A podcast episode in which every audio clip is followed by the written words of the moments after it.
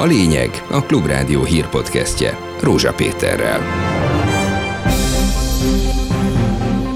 Közvetlen Orbán Viktor felügyelete alatt működik az új katonai iroda. Vajon mi lehet az új kormányzati lépés oka? A magyar miniszterelnök az elmúlt időszakban élesen figyelte azt, hogy mi történik a magyar honvédségnél, azért, mert nyilván szereti ezt a militáns irány. Lehet, hogy a kormány vissza akar térni a sorkatonasághoz? Nem gondolom, hogy ez Magyarországon lehetséges lenne. Ennek ma sem a szervezeti, sem a jogi alapjai nincsenek meg. Újabb élelmiszer árstop, vajon mi lesz a tojás és a krumpli ellátással télen?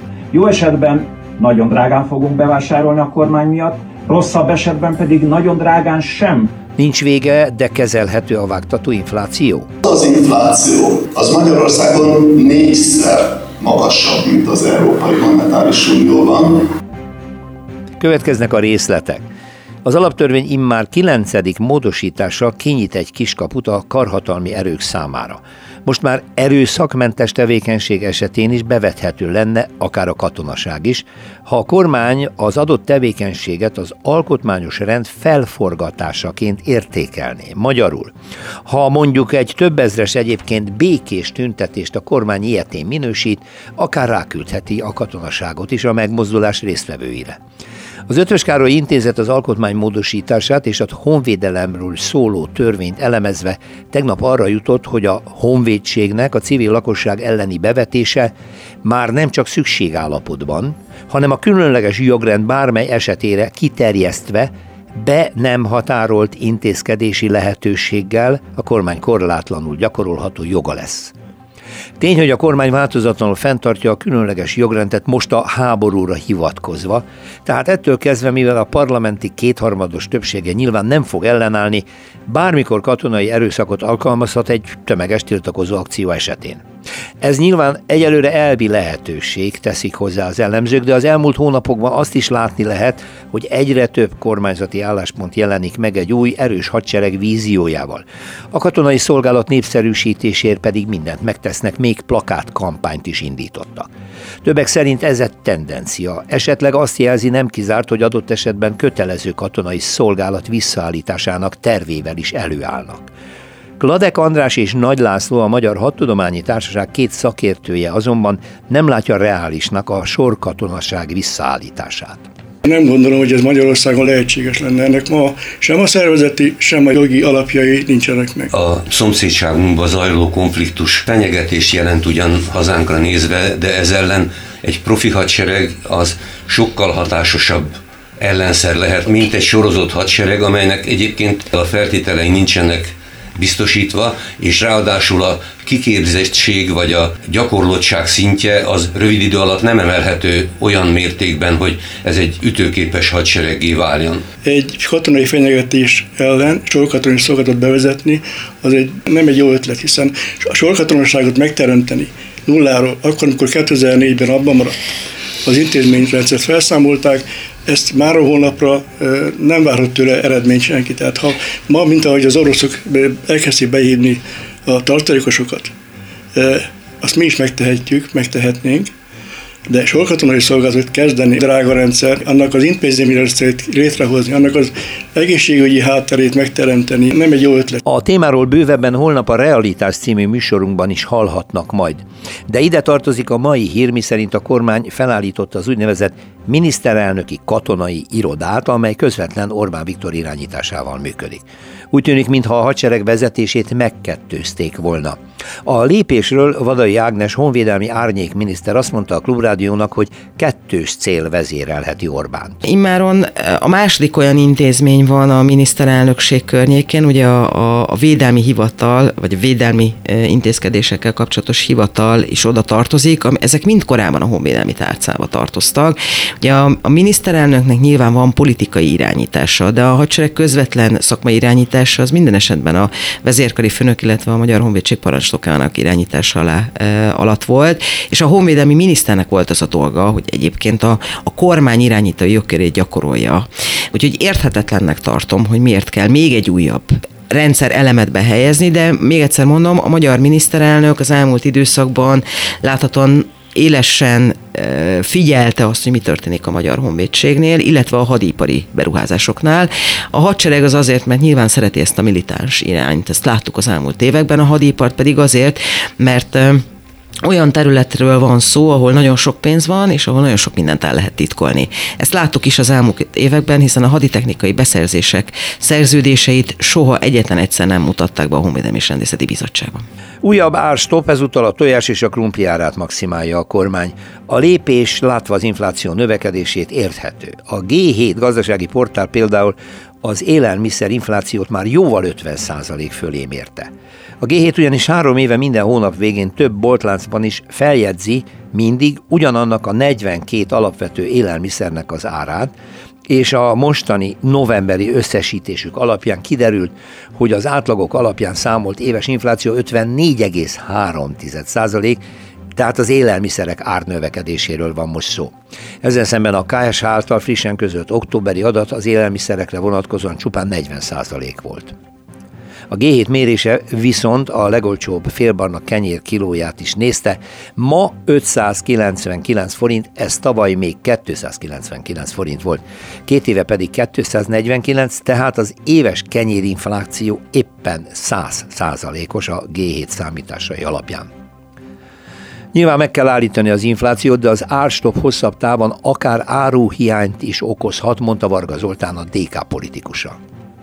Jó esetben nagyon drágán fogunk bevásárolni a kormány miatt, rosszabb esetben pedig nagyon drágán sem tudunk majd, mert tojás és burgonya hiány lesz az országban. Ami a hatósági áras tejjel és étolajjal történt, na az fog majd történni a tojással és a burgonyával is. A demokratikus koalíció szerint az alapvető élelmiszerek áfájának ideiglenes legalább az év végéig tartó eltörlésére van szükség, Csökkenteni kell ugyanis az élelmiszerek árát. Dobrev Klára árnyék miniszterelnök szerint csak idén 36 milliárd forinttal keresett többet az állam az élelmiszerek áfáján, mint egy évvel korábban.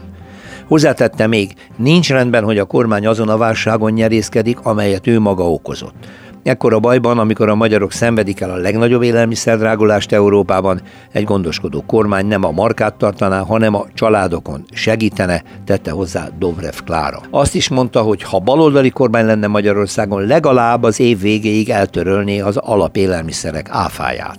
Rengeteg gyermekorvos hiányzik az országban, a megoldás a vonzó praxis modell lenne, írja a Világgazdaság című portál. A házi gyermekorvosok többsége nyugdíjas korú, mindössze egyharmada 60 év alatti és évek óta rengeteg a betöltetlen körzet. Jelenleg körülbelül 150 praxis üres.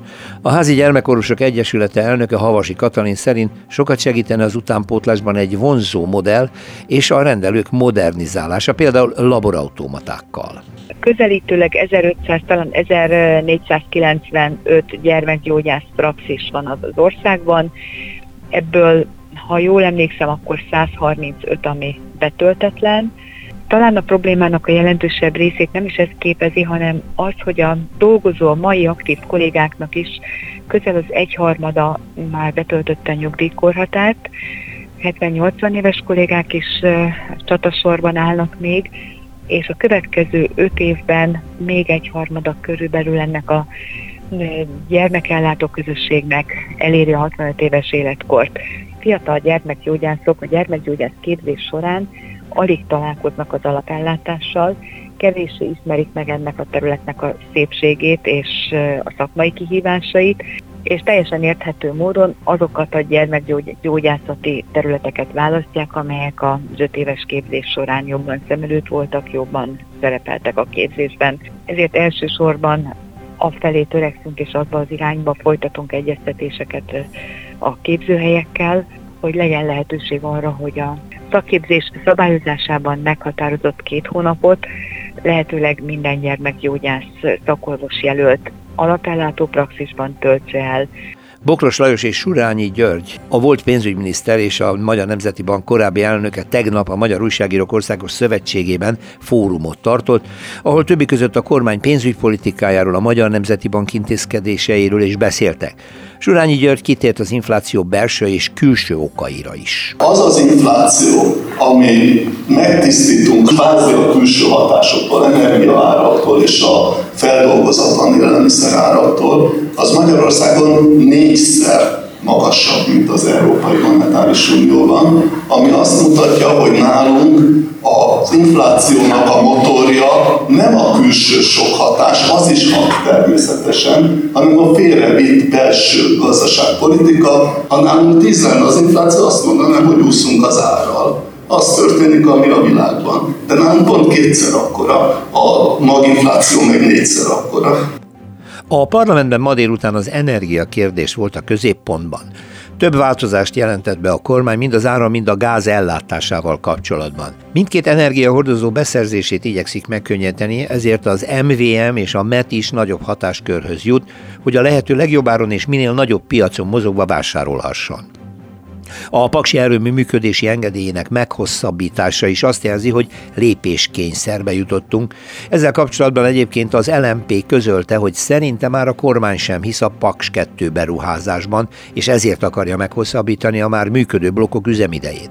A zöldpárt képviselője Keresztes László Lóránt a parlamentben arról is beszélt, hogy nem volt megfelelő a magyar és az orosz fél közötti eddigi együttműködés a tervezett paksi beruházás kapcsán. De azért azt lássuk be, hogy, hogy hogy az teljesen egyértelmű beismerés ennek az előterjesztésnek, és egyébként az elmúlt hónapoknak, vagy talán az elmúlt szűk egy évnek, hogy mivel ennyire erőteljébe került az üzemidő hosszabbítás kérdése, az valóban azt jelenti, hogy önök már nem hisznek abban, a Paks, hogy a Paks 2 meg fog épülni, és az, az teljesen egyértelmű, hogy itt mindenféle helyzettől függetlenül a Paks 2 projekt az ellehetetlenült, és alapvetően azért nem nincs sehol ez a projekt, amit egyébként az LNP Magyarország zöld pártja mindig is nagyon hevesen és következetesen ellenzett, mert az önök által pályázat nélkül helyzetbe hozott orosz partner sok-sok év csúszással sem, a mai napig sem tudott letenni egy olyan tervdokumentációt az asztalra, ami megfelel egyébként a vonatkozó magyar szabályozásoknak, és ezért nincs még meg egyébként a Paks 2 engedély.